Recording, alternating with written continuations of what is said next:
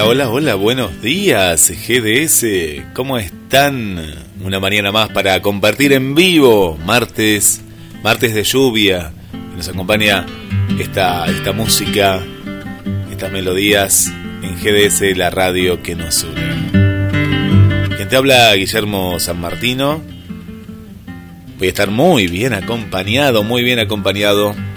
Hoy tenemos la historia de Mar del Plata, junto a Luis Lapenta, los datos curiosos, junto a Chubane Trini y la entrevista del día.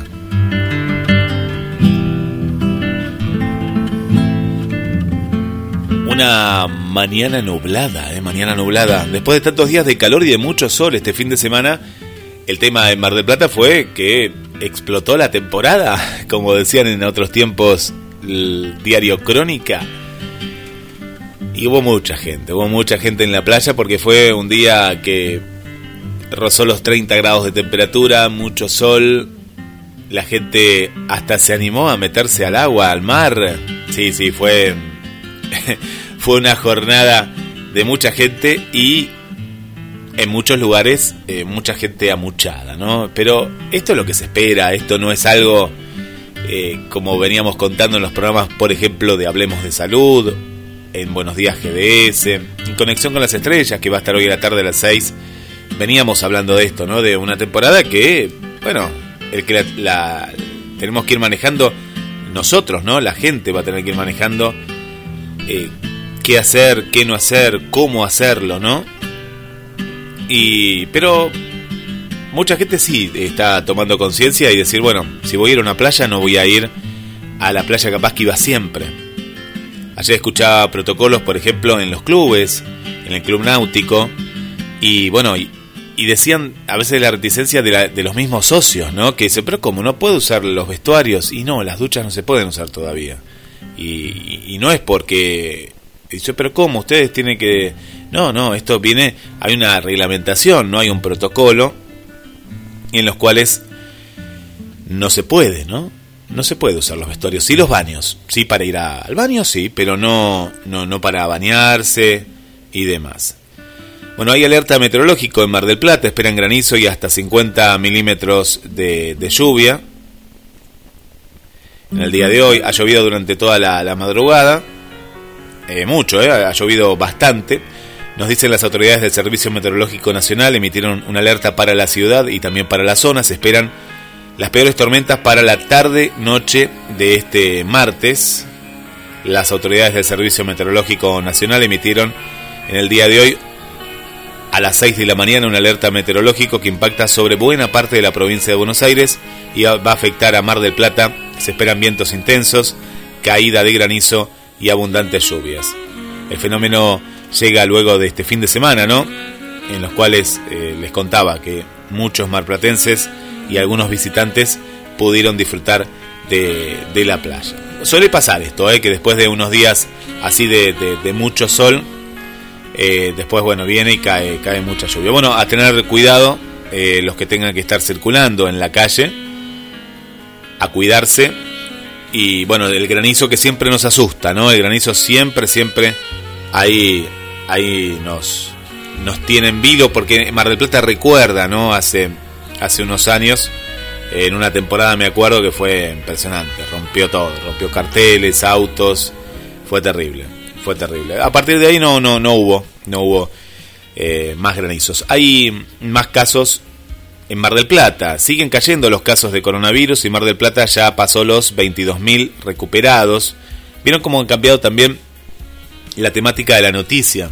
Antes, los recuperados sí se lo ponían bien a la derecha, ¿no? A un costadito, pero la noticia antes pasaba por el lado de los contagios. Esto es para que ustedes analicen la noticia, cómo suele pasar, ¿no? Tantas veces, en que ahora se le hace más hincapié a los recuperados, pero siempre hubo muchos más recuperados que fallecidos, siempre. Gabriel Magnante siempre lo marcaba esto. ¿Qué pasa? Bueno, ahora sirve hacer foco en los recuperados. Esta es la noticia en el portal 0223. En Mar del Plata tiene 1936 pacientes en tratamiento, la cifra más baja desde el inicio de septiembre. Este domingo también se reportaron 6 nuevos fallecidos. La cifra sigue siendo... uno dice, bueno, el tema de los contagios o el tema del detectar, esta palabra de detectar. Lo que ahora está pasando es que se está detectando menos casos. Pero también es porque están yendo a detectar justamente a menos barrios y se ha bajado justamente. ¿Qué quiero decir con esto? Y que es relativo este número de baja. Es el mismo número de baja porque no menos todavía. ¿Se acuerdan al comienzo cuando en Mar del Plata decía que había 2 casos, que era una burbuja, que lo dijo hasta el presidente de la nación, que nos jactábamos los marplatenses? ¿Se acuerdan de eso? ¿Se acuerdan? Yo lo recuerdo muy bien. Pero ¿qué pasaba? Ahí había 0 detectar. No se iba a detectar. Es decir, es lo mismo que decir, no hay inseguridad en Mar del Plata. Pero claro, si no la quiero informar o no voy a donde está la inseguridad. Y no quiere decir que no haya, sino que los robos pasaban, pero bueno, la policía ni enterada. Bueno, esto es lo mismo. Esto es lo mismo. Ahora ha bajado de pronto mágicamente, como antes mágicamente no había casos. Y cuento la historia después, que después Mar del Plata era una de las ciudades que más circulación del virus tenía de la Argentina. ¿Y cómo puede ser eso? Si tenía 2 casos en un momento dado, 2 nada más durante mucho tiempo. Bueno, fue cuando empezaron a detectar y a ir a los barrios, y al mes siguiente ahí vieron la cantidad que había en los barrios. Yo no creo en estos números, no lo creo. Veo ferias con muchísima gente como nada, circulando, y no lo creo. No, a no ser que ciertas personas de ciertos barrios sean inmunes, ¿no? No lo creo. No creo en estas cifras, sino que al contrario, se ha puesto en una burbuja para... Pero bueno, lo que pasa es que ciertos medios no lo pueden decir porque hay una cierta pauta política o hay una cuestión de decir, bueno, temporada a lo que sea, ¿no? Temporada a lo que sea. Pero también me pone contento que hay una parte de la población que sí es consciente y está haciendo caso, ¿no? a las recomendaciones. Ayer hablé con personas y una persona me dice, no, yo voy de tal a tal hora, de 9 a 11. Cuando veo que alguien se me acerca, me voy. Bien, mirá qué bueno que está eso, si todos haríamos eso. Pero bueno, no es el todo. Pero me ponen contentas esas personas, me ponen muy, pero muy contentas. Bueno, vamos, sé que hay mucha más información, pero queremos conocer justamente que estamos en Mar del Plata, en la voz de Luis Lapenta, nuestro amigo, historiador, y esta vuelta a casa de Luis. Qué lindo, Luis, que estés aquí con nosotros y informando y aprendiendo un poquito de la historia. Había un bloque con Luis que hacíamos, que era el de las calles de Mar del Plata, la historia que hay de las calles de Mar del Plata, pero no hablo de la avenida Pedro Luro, no hablo de la avenida Colón, no, esa es historia, que sí, la vale y todo, pero no, yo hablo de la historia de Mar del Plata, cuando uno va a los barrios, y a Luis le decía, pero esta calle, ¿dónde está esta calle? Claro, y los protagonistas de la historia de Mar del Plata están en los barrios, sí, ahí, en los barrios, así que pronto Luis Lapenta volverá con el bloque de la historia detrás de las calles de Mar del Plata, pero ahora queremos saber la historia. Bienvenido Luis. Y bueno, contanos a ver qué historia vamos a conocer hoy, qué historias, porque son varias y muchas que tiene Mar del Plata. Mar del Plata es un reflejo, es un símbolo. Ustedes que nos están escuchando desde otros lugares, vayan, vean qué es lo que pasa en Mar del Plata, qué es lo que hay en Mar del Plata.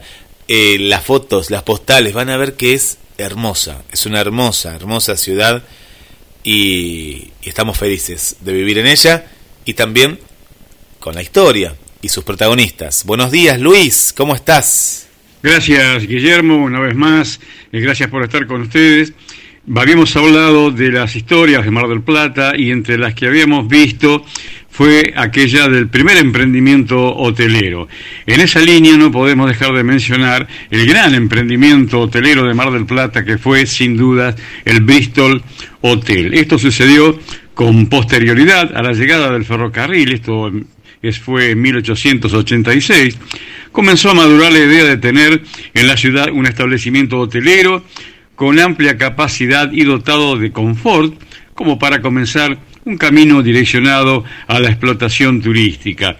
Uno de los más entusiastas precursores fue el doctor Pedro Olegario Luro, quien con un grupo de colaboradores, entre ellos Delfín Gallo, José Gibson, Julio Lacroze y Simón Sanzinena, formaron en 1887 la Sociedad Anónima Bristol Hotel. En un tiempo récord se culminó esta obra y su inauguración fue el 8 de enero de 1888. El edificio original ocupó la manzana de las hoy calles Corrientes hasta Entre Ríos y de Rivadavia a San Martín, y constaba de 77 habitaciones. En 1890 se le adosaría el gran comedor en la manzana de Entre Ríos a Buenos Aires, con una capacidad de 1000 metros cuadrados. A los lados del comedor estaban el casino y el comedor de lujo, también un comedor de niños, salones de fiestas, salón de entretenimientos, sala para fumadores, un teatro, las cocinas y también una usina. Luego se incorporarían otras construcciones auxiliares con dormitorios. Tenía una planta permanente de 250 empleados. La parte de las cocinas, con entrada por la calle Rivadavia, eran amplísimas y dotadas de adelantos, todos traídos de Europa. Máquinas, lavavajillas y hornos calientaplatos desconocidos en nuestro medio. Una carnicería y una panadería propia. La vajilla era alemana, confeccionada en porcelana y plata, finísima cristalería y cubiertos de plata maciza. Los muebles de caoba y roble americano, fabricados en Inglaterra, mármoles de Italia y bronces y artesanías de Francia. A la fiesta de inauguración llegaron los invitados por ferrocarril, entre ellos el vicepresidente de la Nación, doctor Carlos Pellegrini, el mismísimo Bartolomé Mitre, el gobernador Marcos Paz, los ministros Álzaga, Manuel Gonet y Francisco Seguí, entre otras personalidades, como por ejemplo el zarevich Nicolás Romanov, de Rusia, obviamente. Recordemos que el zarevich Nicolás Romanov en ese momento tenía 20 años de edad, y unos años después, en 1917, después de la revolución bolchevique, fue ejecutado junto con su familia. Eso lo sabemos por la historia. Romanov había subido el cargo muy joven, y bueno, cuando se produjo el alzamiento bolchevique, fue ejecutado él con toda su familia, sus séquitos, sirvientes, médicos, todos, no dejaron ningún rastro. Bueno, pero dejando un poco esta historia de esta personalidad que nos visitó en la inauguración del Hotel Bristol, nos vamos a otro gran invitado, que fue el menú. El menú que se sirvió en esa noche de gala fue, ténganlo en cuenta, jamón crudo con melón. Uy, qué rico. Consomé doublé en tassé, o sea, caldo en taza, langostinos americanos, suprême de Chopin a la Bristol, medallón de bœuf grillé, o sea, carne de vaca grillada, pommes de paillé, me suena como a manzanas asadas, ensalada quimiral, y de postre, biscuit glacé cincuentenario, y también se sirvió café. Bueno, todo esto sucedió para la inauguración de este majestuoso hotel, que permaneció algo más de medio siglo en funcionamiento, engalanando la costa marplatense. Cesó sus actividades el 16 de abril de 1980. 44. Una historia para tener en cuenta entre las historias de nuestra ciudad. Nada más por hoy, muchísimas gracias, hasta nuestro próximo encuentro. Gracias, Luis. Bueno, qué historia. ¿Vieron la historia que tiene Mar del Plata? Bueno, busquen el Bristol Hotel. Qué rico el menú. Por un ratito, Luis, nos llevaste por esos salones, por los pasillos. Estábamos vestidos de gala. Qué lindo disfrutar y compartir de esos momentos de la historia de Mar del Plata. Bueno, un abrazo, Luis.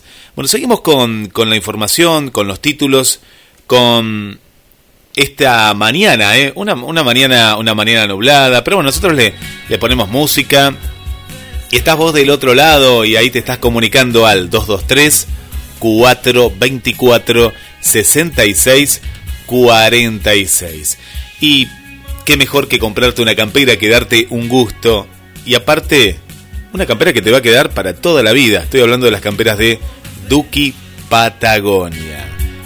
Hecha por argentinos, hecha por marplatenses. Las mejores camperas son las de Duki Patagonia. Para niño, mujer y para todas las medidas, caballero, dama, pero tenés todas las medidas. Y esto es lo bueno, porque viste cuando vas a un lugar y decís, no, pero esto no me queda, esto que yo ya no soy un palo, ¿no? Yo necesito algo que me quede bien. Viste que hay gente que se pone cosas apretadas. No, acá vas a encontrar la campera que te quede justa, para vos, pero para todas las edades. Duki Patagonia, Santiago del Estero, 1755. Las mejores camperas de Mar del Plata son las de Duki Patagonia. Bueno, hablaba recién Luis de los... Vieron que Mar del Plata históricamente, ¿no? Tiene un imán y hablaba de estas visitas, ¿no? De presidentes, de figuras internacionales. Y este fin de semana estuvo el presidente de la Nación, Alberto Fernández. ¿Y qué ciudad eligió para hacer de manera virtual y para participar del G20? Mar del Plata. Y ustedes van a escuchar mucho que dice Chapalmadal, ¿no? Y bueno, es una colonia turística de hace mucho tiempo. Ya Luis hablará también en la historia, pero tiene unas playas preciosas, que son las playas que en particular a mí me encantan, ¿no? Me encantan. Bueno, la cuestión que el presidente estuvo este fin de semana y se reunió en el día de ayer con el intendente Guillermo Montenegro. Son de dos partidos diferentes, es la oposición misma, ¿no? La oposición misma, porque Guillermo Montenegro ganó la intendencia de la ciudad por el PRO y que justamente venía de la mano de Macri, presidente, que no fue elegido, que perdió, y con María Eugenia Vidal en la gobernación, que perdió, pero tiene una muy buena relación con el presidente, que es del otro partido, ¿no? Una muy buena relación, se conocen de hace más de 30 y pico de años, y eso es lo bueno, y yo tengo que destacar el presidente y tanto el intendente de tener esta buena relación, más allá de que tal vez no piensen igual en algunas cuestiones o estén de dos bandos diferentes. Esto es cuando aquí vemos hace poco la foto del presidente de River y del presidente de Boca reuniéndose en pos de qué, del fútbol. Bueno, acá de la nación, del país y principalmente para los marplatenses. Bueno, se hablaron de muchos temas, del parque industrial, se habló del puerto y principalmente también de la temporada, ¿no? De la temporada. Y esto es lo bueno.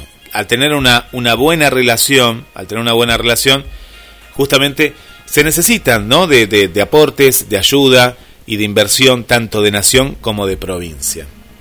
Otro caso particular es el de Tandil, el de Lunghi, que ha hecho un acuerdo muy importante con el gobierno nacional, que le va a girar a Lunghi 87 millones de pesos para varias obras en esta hermosa ciudad de Tandil. Y también, ¿por qué digo que tiene una relación? Porque Lunghi es un intendente que va también por el partido de la oposición. Bueno, esto es muy importante, es muy, pero muy importante. Así que nos ponemos contentos de esta buena relación en esta ciudad vecina Tandil y también en Mar del Plata. ¿Qué pasó con la cumbre del G20, estas cumbres? ¿Se acuerdan que, miren, ya pasó un año en la cual se realizó aquí en la Argentina, con todo ese operativo de seguridad, todo ese gasto de dinero, que al final solo después quedó para una foto y nada más? Bueno, ¿qué dejó la cumbre, que en este caso de Argentina pasó a Arabia Saudita? Bueno, se fue a otra cumbre del G20, el foro internacional que reúne, como su nombre lo dice, a 20 países más importantes del planeta. Contó con la presencia de naciones invitadas y organismos internacionales como el Banco Mundial, el Fondo Monetario Internacional y la Organización Mundial del Comercio, entre otros.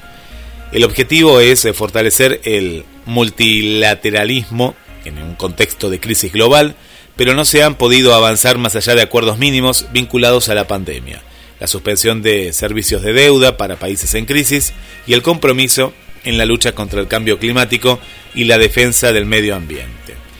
Esos eran los puntos más importantes. Ahí vemos a los jeques árabes.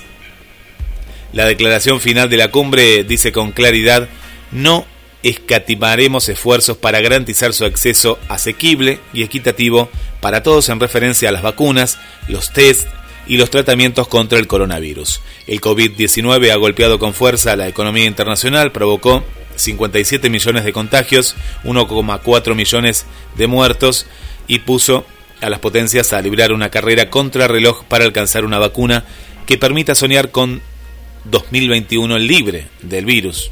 Sin embargo, la retórica le faltó el detalle de la logística y la metodología para lograr que la vacuna pueda llegar a todos los países por igual. Bueno, eso es una utopía porque sabemos que no es así y ya lo hemos visto cuando los primeros mandatarios, los mandatarios más importantes del mundo se han contagiado y ellos han tenido un acceso que no lo tiene. No lo tenés vos, no lo tengo yo. Bueno, esto es palabras, ¿no? Palabras, hermosas palabras, ¿no? Que quedan con esta música de fondo en una utopía más.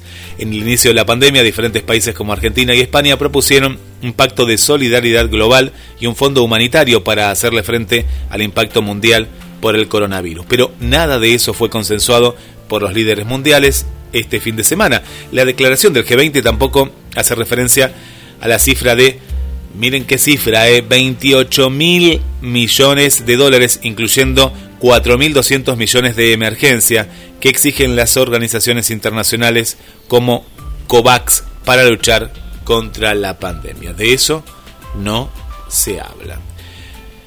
Bueno, y ahí todo sigue por este camino de buenos deseos, ¿no? De esta manera, 29 de los países más favorecidos del mundo están utilizando este mecanismo para permitir a los países pobres endeudados con ellos suspender el pago de intereses de sus deudas. Esta fue una de las iniciativas titulada Iniciativa de Suspensión del Servicio de Deuda, que incluye su extensión hasta junio del 2021. Por eso estaban justamente el Fondo Monetario, entre otros como el Banco Mundial, que estuvo en sintonía justamente, que le pidió a los países miembros del G20 que no deberían escatimar en recursos para proveer alivios de deudas permanentes a algunos países con problemas grandes de pobreza, y advirtió que si no se toman decisiones podrían repetirse los default de la década de 80. Hablaba principalmente, no se habla acá de la Argentina, no, Argentina no es un país pobre, no, es un país que maneja mal su economía, que es muy diferente. Cuando hablamos de países pobres hablamos de países como Etiopía, Zambia, y la ausencia de un esquema permanente de alivio de deuda para estos países de extrema pobreza. El acuerdo de París también se habló para combatir el flagelo del cambio climático, firmado por 195 países. El 22 de abril del 2016 fue el emblema del proyecto globalista que entró en transición desde la llegada de Donald Trump a la Casa Blanca. Veremos qué es lo que pasa con el gobierno de Biden, que seguramente tomará el rumbo que siempre tomó los Estados Unidos. En la cumbre, el jefe de Estado saliente ratificó su postura y dijo que retiré a Estados Unidos del injusto y unilateral Acuerdo de París sobre el clima, y un acto muy injusto para Estados Unidos. El Acuerdo de París no fue diseñado para salvar el medio ambiente. Bueno, ¿se acuerdan que fue? Se habló y mucho justamente de este tema. El presidente argentino, por su parte, Alberto Fernández, habló de un cambio de época internacional que demanda solidaridad en tiempos difíciles, o como dice la frase repetida por el Papa Francisco, nadie se salva solo. Sin embargo, ese optimismo no es compartido por líderes como Emmanuel Macron, de Francia, o Angela Merkel, de Alemania. Bueno, el presidente, como les decía, salió desde aquí, desde Mar del Plata, vía conferencia. La canciller alemana manifestó su preocupación porque todavía no se ha hecho nada para asegurar la vacunación en los países pobres. Para contener la pandemia, el acceso a la vacunación debe ser posible y asequible para todos los países. Bueno, yo les contaba, ¿no?, el fin de semana que estoy viendo la serie La Valla. La recomiendo a aquellos que puedan y que tengan Netflix. Es bastante sugestiva. Es una serie que tal vez que en otro tiempo no afecte tanto a las fibras emocionales, pero ahora sí, porque sabemos que es ficción, pero está muy relacionada con la realidad, porque se trata de un virus, sucede en España, hay una actriz argentina, ¿no?, como Eleonora Wexler. ¿Y qué pasa en este lugar, no? Se ve la desigualdad, esta desigualdad que hay entre aquellos que quieren o pueden acceder a una cierta cura o a una cierta comodidad porque se está en busca de esa cura. Y después están los relegados. Y ahí es donde aparecen, donde está todo militarizado, donde de pronto vos ves la desigualdad que hay. La valla sería el muro, ¿no? Detrás del muro y del otro lado del muro. Y ahí se ven las desigualdades. Estas desigualdades, justamente, existen y están hoy en día. La desigualdad de que de pronto, si a Donald Trump le agarró coronavirus, no se muera, por ejemplo. No se muere. Vos decís, ¿cómo? Pero si es un hombre grande y no parece que no. Y bueno, hay cuestiones también, ¿no? Es lo mismo cuando uno va rápidamente a un hospital y te atienden al momento y cuando tenés que estar esperando en algún hospital público. Bueno, es la desigualdad que siempre existe. Y con la vacuna también va a existir. ¿Vos pensás que va a ser lo mismo, por ejemplo, en Alemania que en la India? No va a ser lo mismo. No va a ser lo mismo. Ojalá que las palabras de Merkel, ¿no?, que sean palabras sinceras, ¿no? Yo no les creo tanto, ¿no? Yo no, la verdad que no. Me cuesta creerles. A mí me cuesta creerles. Déjame un poquito ese momento, ¿no?, de que a mí me cuesta creerles. Me cuesta creerles. Se los dejo a ustedes. Vayan pensando ustedes. Bueno, en instantes llega a Trini Negri, la entrevista de Trini, que hoy estaremos justamente con la escritura, la cultura, siempre. Pero en este caso vamos a estar con Caira, escritor, terapeuta ocupacional en salud mental. Su lema es la simpleza, amor por lo que me llena. Y un momento especial para escuchar a Caira en instantes nada más junto a Trini Negri. Vamos a estar... Pero también tengo ganas de los datos curiosos. Se vienen... ¿Qué pasó un día como hoy? También junto a Luis Lapenta, en Mar del Plata, Argentina y el mundo. Y estoy viendo a Juli. ¿Cómo estás, Juli? Desde la zona de Punta Mogotes. Buenos días para vos. ¿Cómo está esta hermosa ciudad? Se viene un nuevo festival de rock por el sur, con muchos protocolos, al aire libre, en la Plaza Italia. Bueno, después nos vas a estar dando en esta semana un poco más de datos, porque, bueno, aquellos que se quieran acercar, siempre con mucho cuidado, ¿no? Con mucho cuidado y al aire libre. Hola, Nora, ¿cómo estás? Bienvenida, Nora. Un beso para ti. Mirta, buenos días, Guillermo, que tengas un excelente día. Bueno, gracias por estar en la sintonía. Y sí, si estoy junto a ustedes, siempre va a ser un hermoso día para vivirlo. Silvia, desde Mendoza. ¿Cómo estás, Silvia? ¿Cómo estás? Buenos días, Guillermo, saludos. Buenos días, Silvia. Qué linda, Mendoza. Y desde Mar del Plata, esa vista preciosa que tiene Adri ahí frente al mar. Un beso grande, Adri. Gracias. Por aquí, ¿qué más tenemos? Bueno, a Vanessa, buenos días, Guillermo, que tengan todos un excelente día, cariños desde Chile. Vamos, Chile todavía. Gracias, Chile, por estar ahí del otro lado. Bueno, sigo leyendo mensajes, 223-424-6646, si está fuera de la República Argentina, agregale el más 54, 223-424-6646. 46. Un saludo también para Victoria y para Milagros, aquí de Mar del Plata. Bueno, muchas gracias por estar. Para María Elena, que me comparte María Elena, una caravana violeta, Día Internacional para la Eliminación de la Violencia hacia las Mujeres y Disidencias. Festival Verde, esto va a ser en Luro y San Luis. Me imagino que si es una caravana, sí, me lo imagino bien, acá me lo están diciendo, en auto, moto, bici, skate, patines y con barbijo, ¿eh? Si no, no. Movimiento de Mujeres y Diversidad Mar del Plata, Batam. Así que esto va a ser el 25 de noviembre y se sale de Luro y San Luis. Caravana. Bueno, la nueva modalidad, me parece bien, me parece muy bien la modalidad que se tome. No me parece bien cuando se juntan como marchas y demás. No me parece muy bien este tipo de... ¿Qué hacen caravanas? No se bajan de los autos, de las bicis o de las motos o de lo que fuere, pero en movimiento y con barbijo. Me parece una buena manera, ¿no? Una buena manera. Bueno, muchas gracias, María Elena también. Por aquí, hablando de Elenas, está Elena también, que me cuenta que el Domingo Latino, pronto, el próximo domingo, desde las 13:30, va a ser con Shakira. Impresionante, la cantidad de gente ahí, Bueno, qué lindo, nos preparamos para vivir otro gran domingo. Bueno, vamos con los datos curiosos. ¿A dónde nos llevarán los datos curiosos? Bueno, ahí vamos.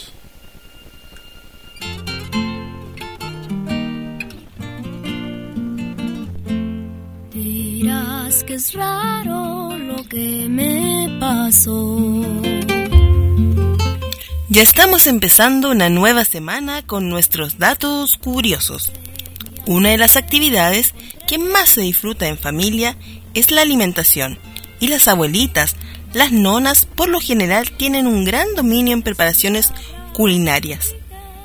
¿Y sabías que existe un restaurante en Nueva York, en el distrito de Staten Island, que su nombre es Enoteca María? Este particular lugar no tiene un chef ni cocineros de renombre, ya que emplea a abuelitas, distintas cada día, de una parte diferente del mundo, la cual diseña su propio menú que se ofrece en el restaurante. La invitación que este restaurante ofrece es a disfrutar platos de todo el mundo, realizando con amor y mimos, como si fueran hechos por alguien de la familia. Y en los últimos años, la tecnología aplicada a los restaurantes ha servido para automatizar la cocina, servir y entregar alimentos, e incluso lavar los platos. Luego de la llegada del COVID, los restaurantes están buscando soluciones innovadoras que les permitan abrir nuevamente sus puertas y cumplir con las regulaciones sanitarias. Por su incapacidad para enfermarse, los robots podrían pasar a ser una alternativa en el servicio a una necesidad de forma acelerada. La irrupción de la tecnología como la inteligencia artificial y la robótica evitaría esta situación. Después de todo, un objeto tecnológico no puede contagiarse del virus. Contar con máquinas dispensadoras con tecnología de selección a distancia. Con esta solución no es necesario tocar la máquina para pedir un café, ni para pagarlo, ya que permite seleccionar productos en pantalla a distancia, concretamente a 2 centímetros, aportando seguridad e higiene al proceso de compra. Claro está, esta tecnología onerosa no estaría al alcance de todos los restaurantes del mundo. ¿Y sabes de dónde proviene el nombre de la salsa chimichurri? Hay varias versiones. Según la leyenda, viene de la época en que los ingleses iban a Buenos Aires y no sabían hablar castellano. Al no saber pedir la salsa en nuestro idioma, lo que decían era "Give me curry". Aunque hay otras versiones, la más conocida cuenta que se llama así porque quien la creó y comenzó a comercializarla en el siglo XIX fue el inglés Jimmy Curry. Tan difícil le resultó a los criollos pronunciar su nombre que directamente lo bautizaron chimichurri. Y la copa helada, conocida como Don Pedro, nació en el restaurante Le Prete Montserrat, donde Pedro era el vecino que pedía siempre una bocha de helado de crema con un poquito de whisky. El dueño del restaurante pensó que sería una muy buena idea ofrecer el postre a toda su clientela, y en honor a la idea de la preparación le puso el nombre del cliente. y la cerveza más pedida en Argentina es Quilmes, y fue fundada por un inmigrante alemán en 1890, en la ciudad de nombre homónimo, Quilmes. Y hoy me acompaña un extraño e increíble molusco. Se suele alimentar de madera de embarcaciones y vivir dentro de las perforaciones que va realizando. Su nombre común es gusano de los barcos. Sin embargo, esta especie ha mutado y existe un grupo de ellos que se alimenta de rocas. Estos moluscos son verdaderos ingenieros de su ecosistema. En los agujeros abandonados pueden vivir peces pequeños y crustáceos. Uno de los grandes enigmas es de dónde obtienen estos gusanos su energía, ya que en la roca no hay nutrientes que puedan absorber. Los científicos creen que esos pequeños moluscos obtienen alimento a través de las bacterias que viven en los organismos. Que tengas un hermoso comienzo de semana. Con ustedes, Chubane de Chile, para GDS, la radio que nos une. Qué hermosos datos curiosos, ¿eh? Ay, ese molusco, me lo estoy imaginando, ese molusco. Qué hermosa la música también que nos acompañan con los datos curiosos. Aprendemos, y el clásico chimichurri. Mirá vos de dónde viene el chimichurri. ¿De dónde viene el chimichurri? Hoy, ovnis, mercaderes de la fe. Entrevista a Luis Pacheco. Hoy desde las 20 horas a las puertas de Magonia. Un viaje a la frontera de lo imaginal desde Mar del Plata para todo el mundo junto a Carlos Matos. ¡Qué historias, Carlos! ¡Qué historias! Y nos llevan hacia Magonia, ¿no? Hacia este territorio místico de Magonia, tan especial. Los mitos, y ahora yo pienso diferente, ¿eh? Mirá cómo me hace cambiar, pero bien, en el buen sentido, ¿no? Cuando te hace pensar, ¿no? Cuando te hacen pensar sobre diferentes situaciones que suceden y que son parte de la vida misma, de nuestro entorno, de lo que vemos, de lo que hacemos, de lo que pensamos. A las puertas de Magonia, hoy a las 20, junto a Luis Pacheco. Y antes, pegadito va a estar ahí. Qué programación que tenemos, qué programación. Conexión con las estrellas y una entrevistada, Enza, una gran cantante desde México, junto a Marcela Laura Fernández, que ayer la escuchamos a Marcelita, la escuchamos con su amor platónico, su amor a Michael Fox. Qué mejor ejemplo de amor, ¿no? Un amor platónico. Bueno, le mandamos un saludo para Marina, para Natalia, y este hermoso programa Hagamos Catarsis todos los días lunes, los lunes a partir de las 18 horas, y después tuvimos el recuerdo de aquellas 48 horas.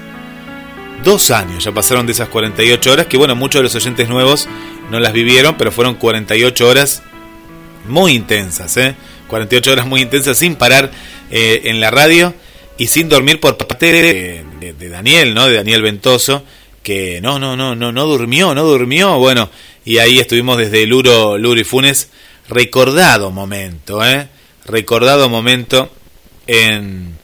GDS, gran momento, que lo recordamos y mucho.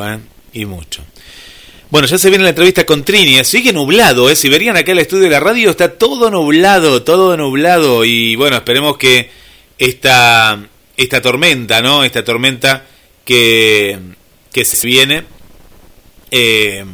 bueno, no sea tanto, ¿no? Uno espera que no sea tanta esta tormenta que se viene con granizo y demás. Siempre se dice igual acá, pero ¿qué pasa en Mar del Plata? En Mar del Plata pasa algo muy particular, que de pronto vos decís, no, pero acá cayeron 2 gotas. 2 gotas cayeron.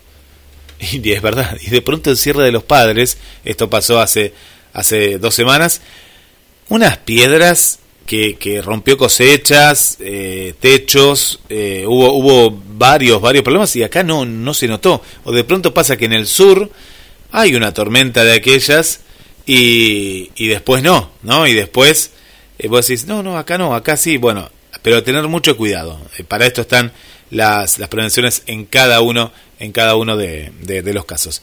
Bueno, está Trini con nosotros, bueno, Adelante, adelante Trini, bienvenida, bienvenida a Buenos Días GDS. Buenos días Raina, bienvenida a Radio GDS, gracias por estar con nosotros. Buenos días Trini, buenos días Argentina, aunque buenas noches desde España, que aquí ya son las 9 de la noche. Gracias a vosotros por invitarme. Y Rania, queremos saber un poco quién eres. Nosotros sabemos que tienes un proyecto que se llama Caira Escritos en Instagram, donde muestras a tus pacientes es la escritura terapéutica, entre otros servicios, pero primero queremos conocerte a ti, saber quién eres. Sí, pues efectivamente, yo estudié terapia ocupacional. Y bueno, con todo esto de la nueva normalidad, del coronavirus, el confinamiento y todo este caos que nos ha venido un poco de sopetón a la gran mayoría de personas, al final me he visto un poco desde casa, sin trabajo, y bueno, pues quise aprovechar.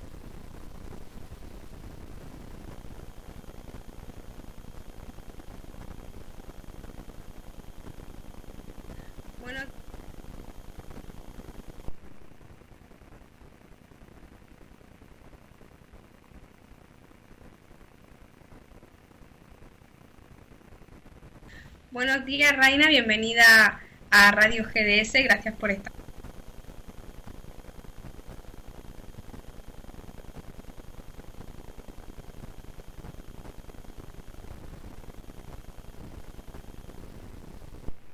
Buenos días, Raina. Bienvenida a Radio GDS. Gracias por estar con nosotros. Buenos días, Trini. Buenos días, Argentina, aunque buenas noches desde España, que aquí ya son las 9 de la noche. Gracias a vosotros por invitarme. Y Rania, queremos saber un poco quién eres. Nosotros sabemos que tienes un proyecto que se llama Caira Escritos en Instagram, donde muestras a tus pacientes es la escritura terapéutica, entre otros servicios, pero primero queremos conocerte a ti, saber quién eres. Sí, pues efectivamente, yo estudié terapia ocupacional y bueno, con todo esto de la nueva normalidad, del coronavirus, el confinamiento y todo este caos que nos ha venido un poco de sopetón a la gran mayoría de personas, al final me he visto un poco desde casa, sin trabajo y bueno, pues quise aprovechar.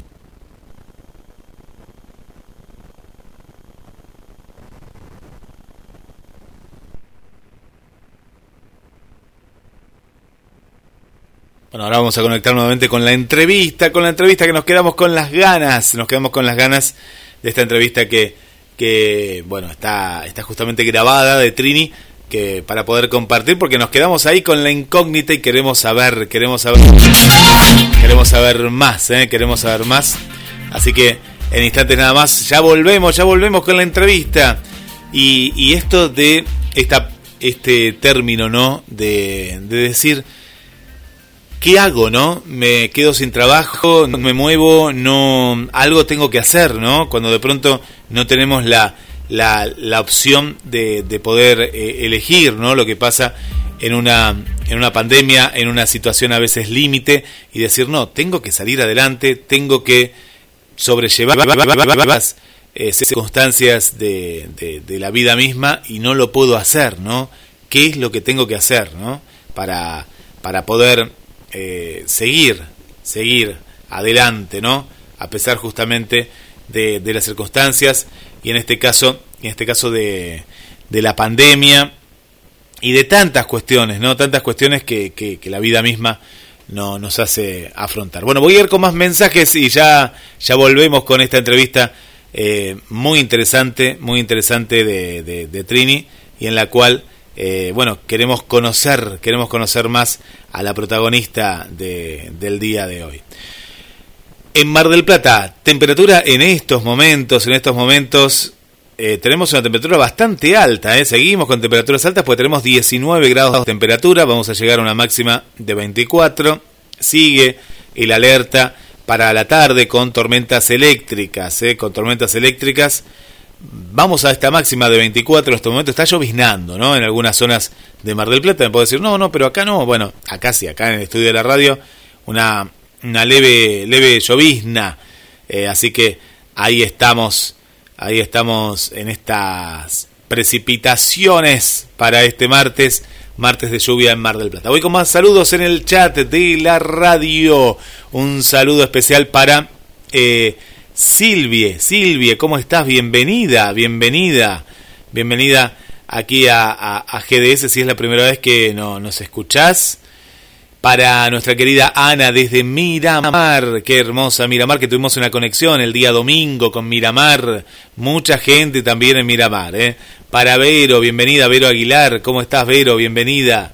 Para Gaby, para Tamara, que nos escucha desde Chile, Tamara, bueno, bienvenida Tamara. Para Carito también, para Sara. Bueno, muchas gracias. Bueno, 223-424-6646. Vamos a ir a la música romántica. ¿Y por qué da, no? Es un momento especial, para escuchar música romántica y para ir... porque somos románticos, nos gusta. Y les voy a mandar un saludo a una nueva oyente, a Lucía, bienvenida Lucía, que nos contaba que a ella le gusta la salsa romántica también, que escuchó la radio, que le gustó justamente los temas musicales. Hay mucha música romántica y ahora la novedad es que los temas vas a poder ver la tapa del artista. Vas a poder recordar, decir, oh, pero ese disco lo tengo yo, o lo tenía en cassette, o lo tenía... Bueno, para toda la gente que le gusta Roberto Carlos, bueno, hay temas especiales también, toda la discografía de Roberto Carlos. Y van a estar todos los artistas, todos los artistas van a estar en GDS, la radio que nos une.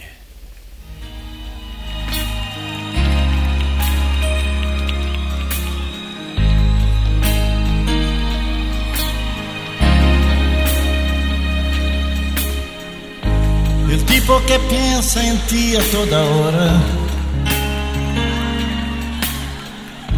que cuenta segundos si tú te demoras,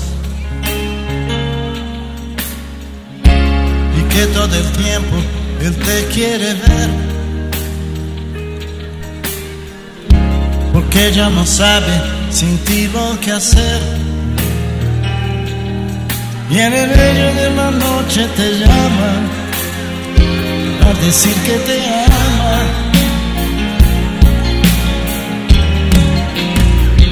Ese tipo soy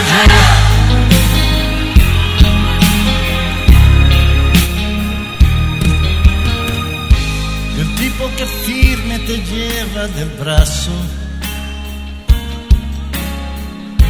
no deja que nadie interrumpa tus pasos. Pase lo que pase, te va a proteger.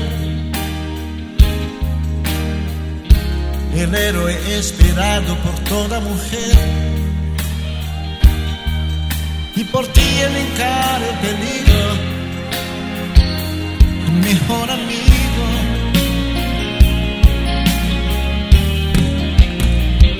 Ese tipo soy yo.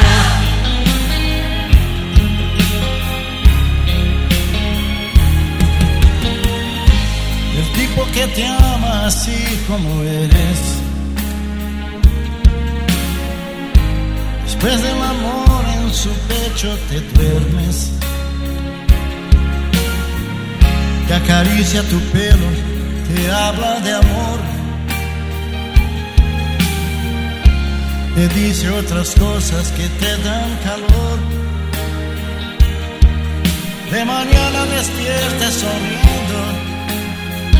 Tu mirada diciendo que ese tipo soy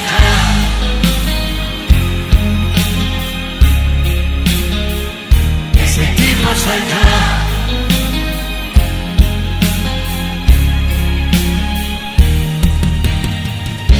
Yo soy el tipo exacto para ti.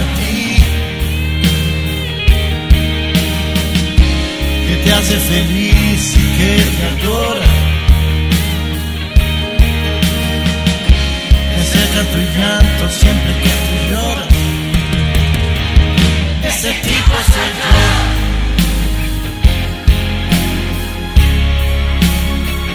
Ese tipo soy yo.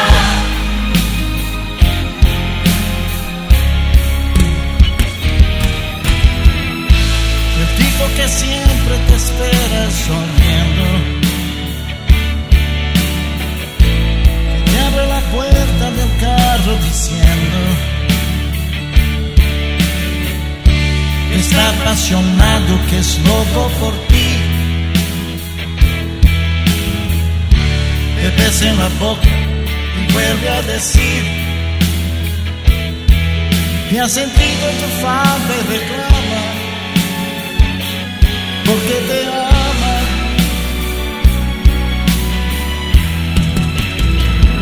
Ese tipo soy yo.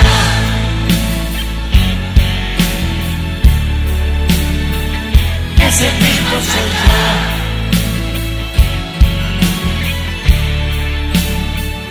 Ese tipo soy yo.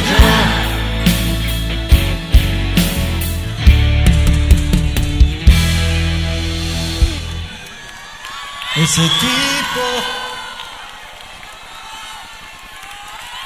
soy yo. Qué grande Roberto Carlos, Roberto Carlos. Bueno, esto fue hace unos años y uno veía tanta gente junta bailando. Viste que en Brasil todos los recitales son así, multitudinarios, ¿eh? Y el eterno y gran Roberto Carlos, ese tipo soy yo. 9 y 49 minutos en toda la República Argentina, ya de llovizna que te dije hace ¿cuánto duró el tema? 4 minutos y medio. Bueno, ahora ya es una lluvia más copiosa, más copiosa en Mar del Plata. Y bueno, igual la lluvia hace bien, hace bastante que no llovía en nuestra ciudad. Hace bien un poquito de lluvia. Bueno, escuchamos un adelanto de la entrevista que en instantes nada más vamos a estar justamente escuchando. Qué importante sanar a través de la escritura, ¿no? Sanar a través de la escritura cuando tantas veces, ¿no? Nos lastima lo que vemos y lo seguimos viendo. Y yo siempre soy reiterativo con esto, pero si vos sentís que te hace mal el noticiero, yo hace años que no veo un noticiero, años. Yo veo mucha gente perturbada, ¿no? Por ver noticieros de una manera una costumbre que lo hacían nuestros padres, que lo hacían y lo seguimos haciendo, ¿no? Lean más, porque mentalmente les hace mal y no quedan bien mentalmente. Es cuando uno de pronto ve tanta noticia y sentís que te hace mal, porque si no te hace mal, bueno, pero si te hace mal no veas más noticieros, ¿no? Tratá de tu mente de dispersarla. Yo cuando escucho gente que dice no, yo ya no veo más noticieros, me pongo contento, me da ganas hasta de abrazarlas a esas personas, porque digo, salieron de la monotonía y salieron de esa rutina tonta a veces de hacer cosas por inercia, ¿no? Hacelo porque lo sentís. Hacelo. Y yo sé, pero no estoy informado. Sí, ahora tenés un montón de maneras. Escuchá la radio, escuchá, que es diferente escuchar que ver, que te van, y más, peor todavía, digo, la gente que está todo el día con una cadena de noticias. Eso es peor todavía. Peor, la cadena que a vos te guste, porque estés todo el día viendo noticias. No, dispersa tu mente, y más en tiempos como los de ahora, ¿no? Más los tiempos como los de ahora, que sumado a lo que pasa en Mar del Plata, en lo local o en la ciudad que vos estás, no sé, Adelina en Puerto Montt, Cristina que está en Cali, Colombia, y te vas a sumar más de todo el mundo. Bueno, en cambio si uno lee hasta donde quiere, podés leer un título, una bajada o toda la información, pero vos vas a estar eligiendo lo que querés hacer o lo que no querés hacer. Y eso es lo importante. Hoy tenemos el poder más que nunca de la comunicación, más que nunca. Siempre esto se los digo, más que en un diario. ¿En un diario qué teníamos? Bueno, teníamos que leer lo que ese diario, que a nosotros en parte sí nos gustaba, podíamos leer. Perfecto, bien. Pero ahora tenemos la opción de poder elegir lo que queremos leer, lo que queremos ver, tenemos una opción maravillosa y siempre nos acostamos igualmente, pero esto también pasa, ¿no? Que yo también me lo critico, digo, pero ¿por qué siempre leo los mismos portales? Y mirá que leo 5, 6, 7 portales, digo, no, hay más, me voy a abrir a más portales todavía para ver también qué es lo que está pasando de otra manera, de otra visión, con otra editorial. Hagámoslo, porque a veces somos títeres de lo que solo nos quieren mostrar. No, vayamos por más información. ¿Y a qué voy con esto? Que la música, la televisión, las series, ciertas cuestiones, todo nos afecta, ¿eh? De una u otra manera, todo nos afecta, ¿no? Todo nos afecta. Bueno, ¿qué es lo que tenemos que hacer nosotros justamente? Discernir, ver, tratar de decir, a ver, esto está bien, esto me hace mal, esto no lo voy a ver, ¿no? Hasta acá llegué, ¿no? Hasta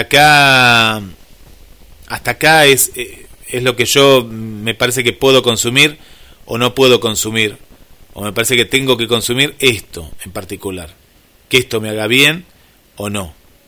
Tenemos ese poder y eso es muy importante poder lograr eso, ¿no? Poder lograr qué es lo que queremos, qué es lo que no queremos para nosotros mismos, ¿no? Para nosotros mismos. Así que eso es fundamental, es muy, pero muy importante elegir, ¿no? Tenemos esa opción hoy en día de poder elegir qué es lo que queremos para nuestra vida, qué es lo que queremos para nuestras cosas, qué es lo que... ¿Hacia dónde queremos ir? A veces no nos damos cuenta que nos hace mal y de pronto estamos de manera diferente, no nos damos cuenta justamente de que eso que estamos consumiendo no es bueno para nosotros y bueno, tenemos que lograr que de poder elegir, de poder salir, ¿no? de esa encrucijada que muchas veces nosotros mismos nos ponemos en la vida. Bueno, continuamos en Buenos Días GDS, te acompañamos en las mañanas con información, con noticias, nos acompañamos, nos abrazamos. ¿Cómo anda el amigo Jorge Marín? Jorge Marín, un abrazo para él. Felicitamos al amigo Adrián Escudero Tanús, es un éxito total, el zorro ya viene con el subtitulado en inglés. 33.921 personas ya la vieron, vamos camino a los 35.000 y no para, el zorro no para, va por más. Es impresionante cómo el zorro sigue adelante el zorro, así que vamos por más, querido zorro. Y un abrazo para Adrián, y ahora se viene en inglés, y después se vendrá en ruso. Bueno, estamos muy contentos, porque cada vez más el zorro va por más. Esto es Buenos Días GDS, y estamos en la radio que nos une. ¿Qué pasa un día como hoy en la historia?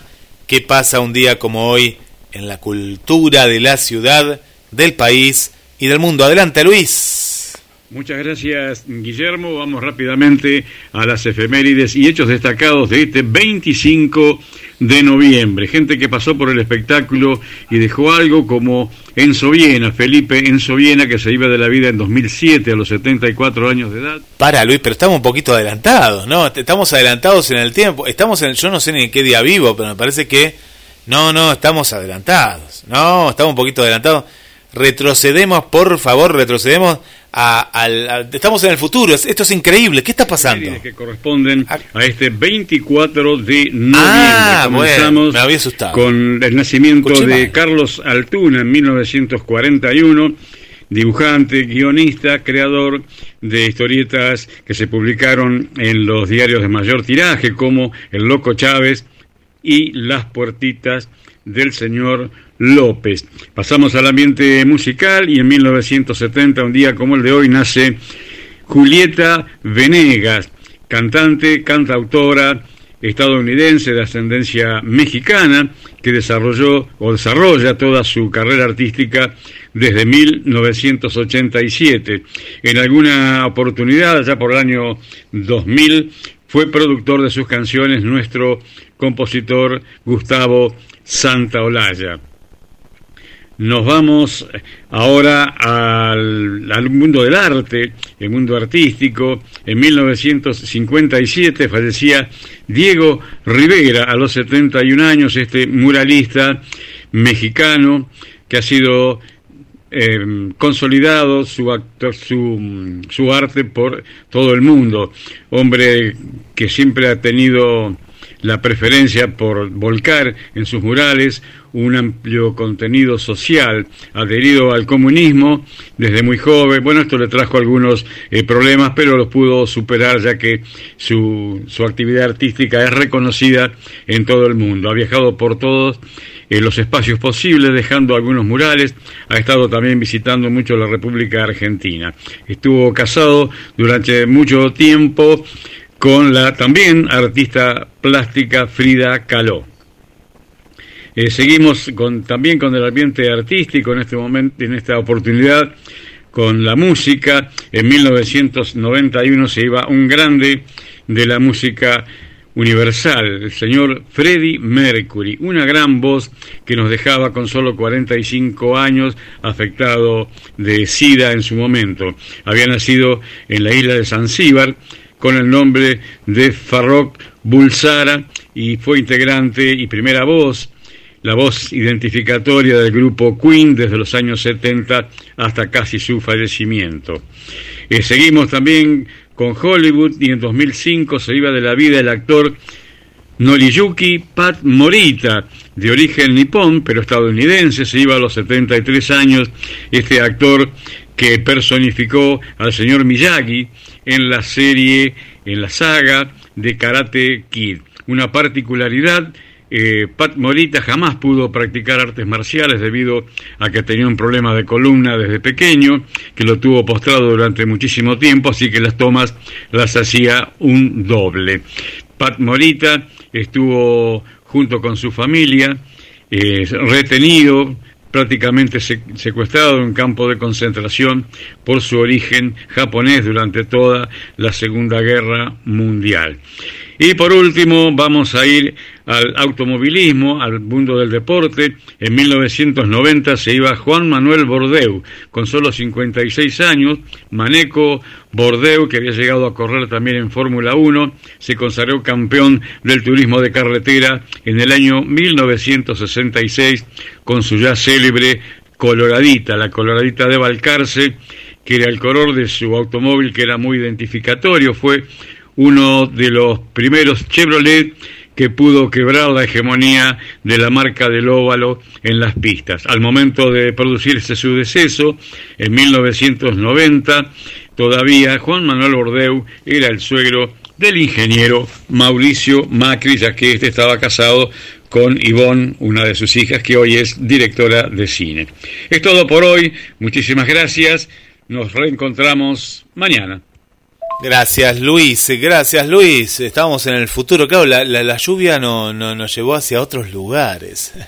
Bueno, muchas gracias por estar, mañana vamos a estar con la entrevista que nos dejó ahí con tantas ganas, Trini, ahí mañana vamos a estar con la entrevista, con la lectura y la escritura terapéutica. Bueno, muchas gracias por estar del otro lado acompañándonos y nos vamos a despedir con Freddie Mercury, Luis, que recién lo citabas en el recuerdo a este gran artista.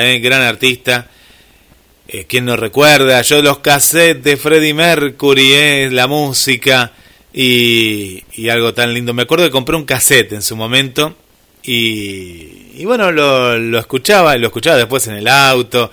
Bueno, lo escuchaba en todos lados, me llevaba la música del gran Freddie Mercury. Con él nos despedimos, muchas gracias, hasta mañana. Mi nombre es Guillermo San Martino, gracias por estar ahí y siempre presente a toda la gente en Buenos Días GDS. Gracias.